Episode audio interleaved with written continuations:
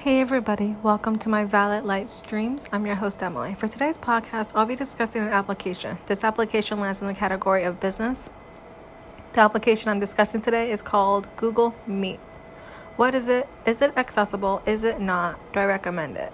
What Google Meet is, it is a free application on the Apple App Store. You're able to make video calls and schedule business meetings and social meetings with family, friends, or if it's work related or school related, you're able to have meetings in that way. You're able to share links and codes for people to join, and you're able to communicate back and forth either using video or just your microphone.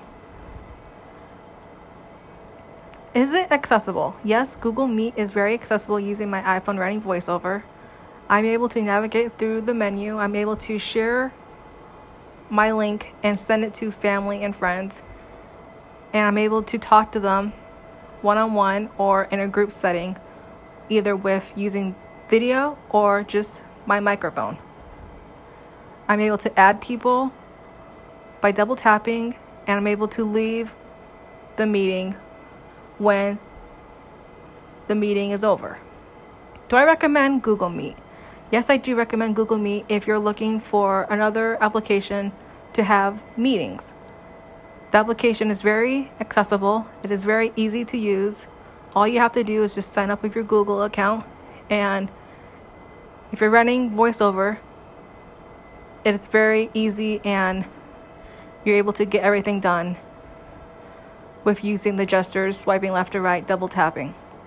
So, yes, I do recommend Google Meet if you're looking for another useful application, whether that's for work related, school related, or just looking for an app that's different.